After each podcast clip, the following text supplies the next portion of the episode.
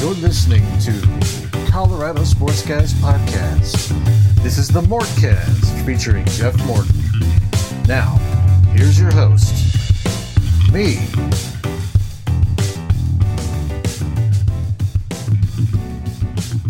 What is up, everybody? Thank you for joining me on the latest Mortcast, part of the CSG network. Um, this is this is kind of a special one today because um, I, I, had plans to do another, a different kind of C, uh, CSG today, uh, talking about a more Nuggets related subject. But um, uh, sadly, a Denver sports icon, uh, Irv Brown, passed away this morning, uh, the morning of the Super Bowl. And I think that uh, there's a lot of people, and uh, this, this may be something that may only interest a certain subset of you folks who live in and around uh, Colorado and have done for a number of years, uh, going back, you know, probably you're going to have to go back to at least the 90s to really appreciate, fully appreciate the impact of Irv Brown on the radio side. And going farther than that, uh, Irv Brown uh, impacted Colorado sports as someone who coached, um, who refed uh, college basketball, and in fact refed six Final Fours, if you can believe that. Um, and really was one of the most, if not the most, respected Colorado uh, member of the sports community. Um, and he had a tremendous impact on my own life, my own um, pursuit of anything. Because I, I, honestly, none of us in Denver would be anywhere close to where we are right now. Um, you know, granted, I'm not an, of any lofty, and any I, I, would say Ross Martin and uh, Nate Timmons would say the same thing. Uh, we're not of any elevated uh, status within quote unquote the media because none of us consider ourselves media. Um, we are, but we are allowed to wait to do what we do and have been allowed to do that because of people like Irv Brown, who, along with Joe, Joe Williams through the 80s uh, and the 90s into the mid 2000s, oh, maybe longer than that, um, pioneered a uh, sports talk in Denver that was unique, warm, and uh, one of the best, if not the best, examples of what you should do on on radio and, and sports radio. Uh, my first experience actually with Irv Brown came in 1988. You know, the only reason I remember this is because I was 10 years old, right? And you know, you normally don't see 10 year olds calling a sports radio program. Uh, and my two favorites at the time were Theory Smith, who passed away 10 years ago, uh, another one of the Denver legends, and uh, uh, Irv and Joe. Irv and Joe at that time had a afternoon slot from 2 to 6 on uh, KBIG, uh, an AM radio station here in Denver. And uh, actually, before them would be Theory Smith from 10 to 2 and then uh, Joe would take over from two to six. And it was I, I listened to the show religiously all through my early teens. Um, I used to lay uh, on my back on my bed with my butt and legs against the wall, and I had this basketball that I had in my hands, and I would throw it up on my feet and kind of bounce the ball on the balls of my feet and my toes uh, up and down, and then I would kick it back onto my hands and I'd throw it up. And all the while, I was listening to Irv and Joe. Um, that was my routine, and I would memorize everything going on. Sports talk was the way it is. Even the callers back then weren't obnoxious. Uh, well, they always could be, but they weren't obnoxious uh, to that extent. And about in '88, uh, I decided to call Irv and Joe to tell them because I believe that was the 54 win Nuggets um, season from 1987 88. Um, they started off hot, lulled in the middle, and ended the year hot, and well, towards the end of the year, and then they kind of fell off, and then they ended up losing in the second round because Fat Lever got injured again. Um, long story short, that was. But anyway, the mid-season, I called Irv and Joe. Picturing picture a ten-year-old voice calling Irv and Joe And uh, I, I, wanted to ask about Alex English. And in fact, I think the premise of it was to say how great Alex English was, and he's the best uh, Nuggets player uh, ever. And before, and I was actually calling to ask Joe this, but before um, Joe could finish, Irv butted in and decided to tell me all about Byron Beck. Um, that was my really my first exposure into Irv Brown was him telling me about how great Byron Beck was um, and his history of being from the University of Denver and um, you know really uh, being the Denver guy who ended up making good in the all through the ABA. And that was my first exposure to that sort of thing because then at that time I'm just exclusively NBA and I know that Nuggets team, you know, with uh, Michael Adams, Alex English, Jay Vincent, um, Danny Schayes, Blair Rasmussen, um, Wayne Cooper coming off the bench. It was just, it was, you know, it was that team.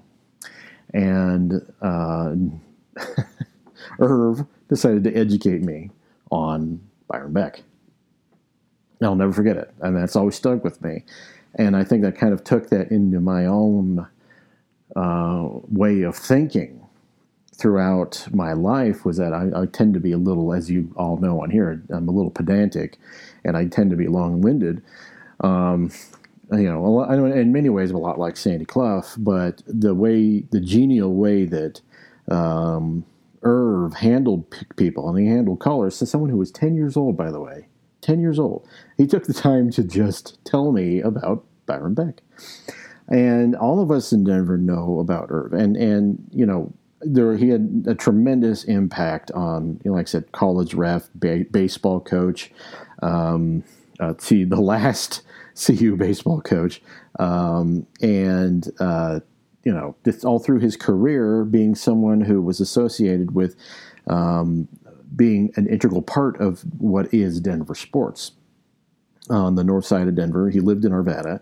Um, as on most of you know, I grew up in Arvada, and uh, I finally felt a kinship with uh, um, uh, Irv, you know, when he ended up moving to Arvada and being, you know, I think he coached baseball at Arvada High School, and I went to Arvada West briefly.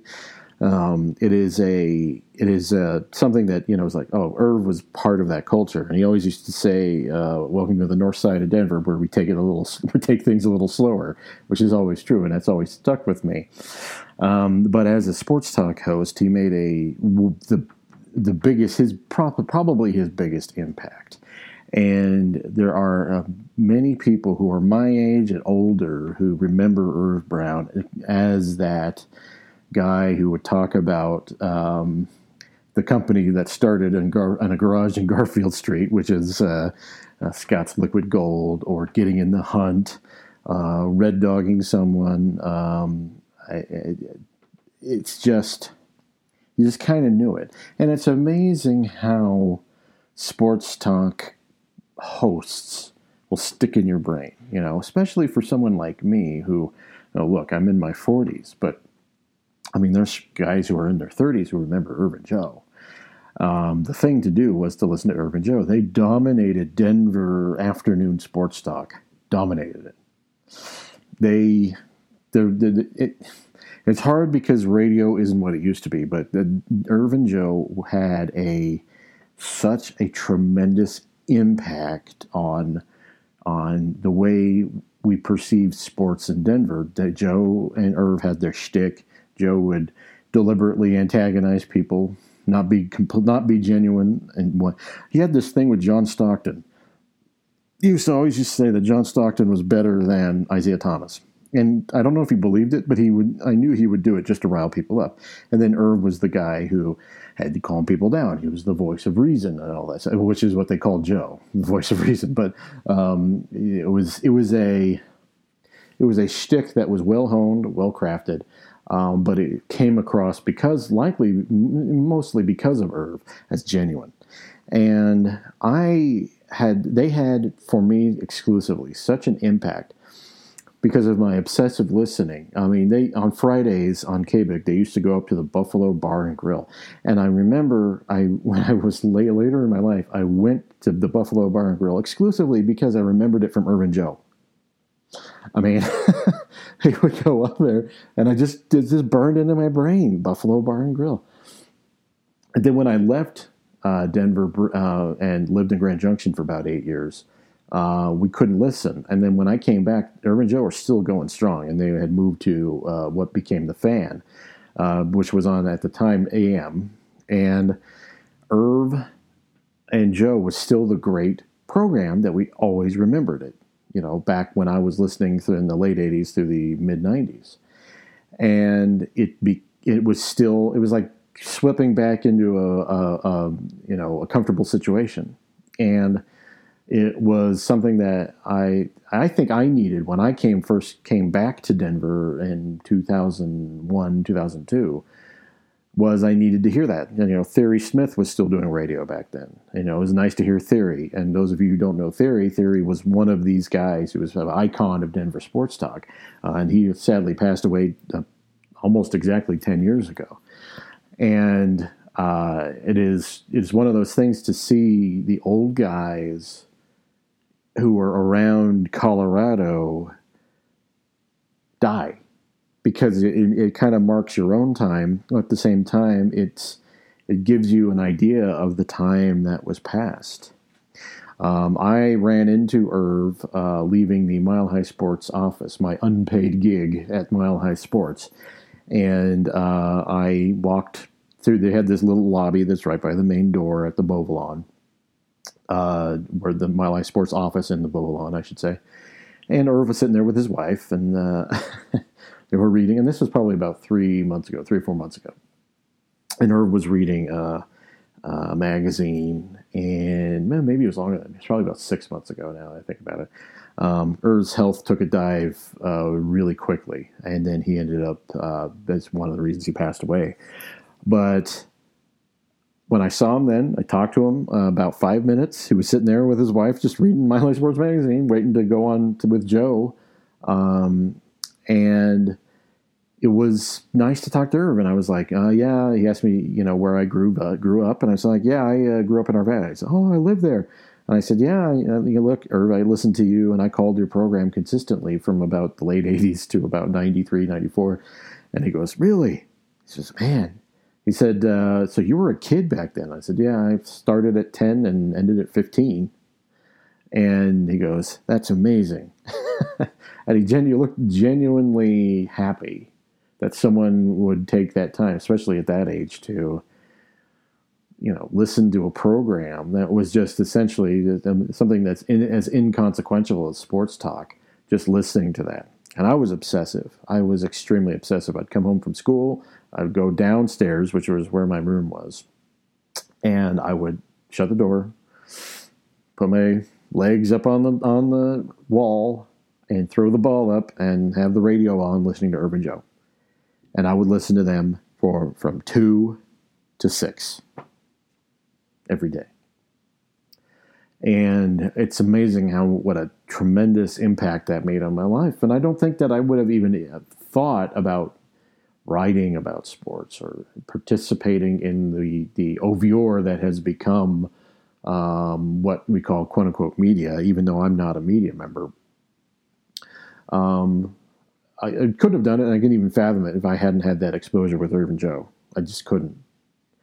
And I, my dad has a can of Scott's Liquid Gold, and after I heard of Irv's death, I, I went to his house and I was looking at it, and I look, look at his, I saw I saw Scott's Liquid Gold, and I teared up.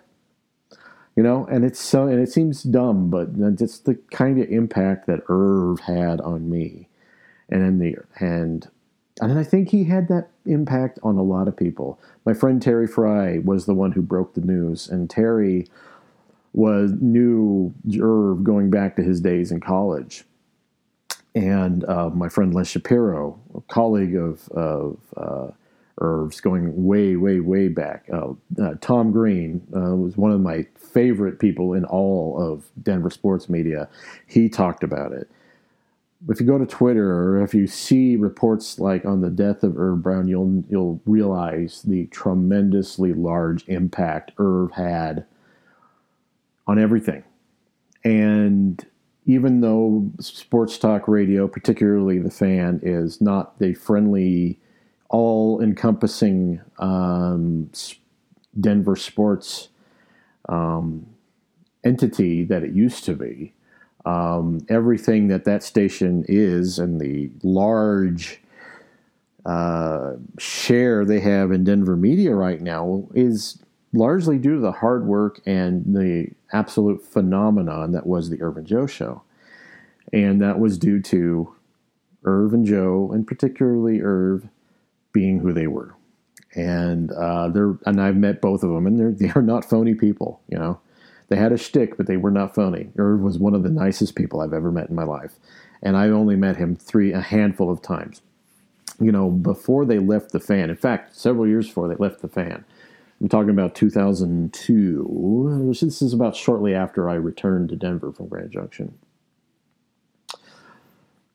They were doing a remote from a McDonald's in Thornton. As all, all of you know, I live up in Thornton. And my dad and I decided to go see him. So we went to this McDonald's, um, I think it was on 120th and Washington.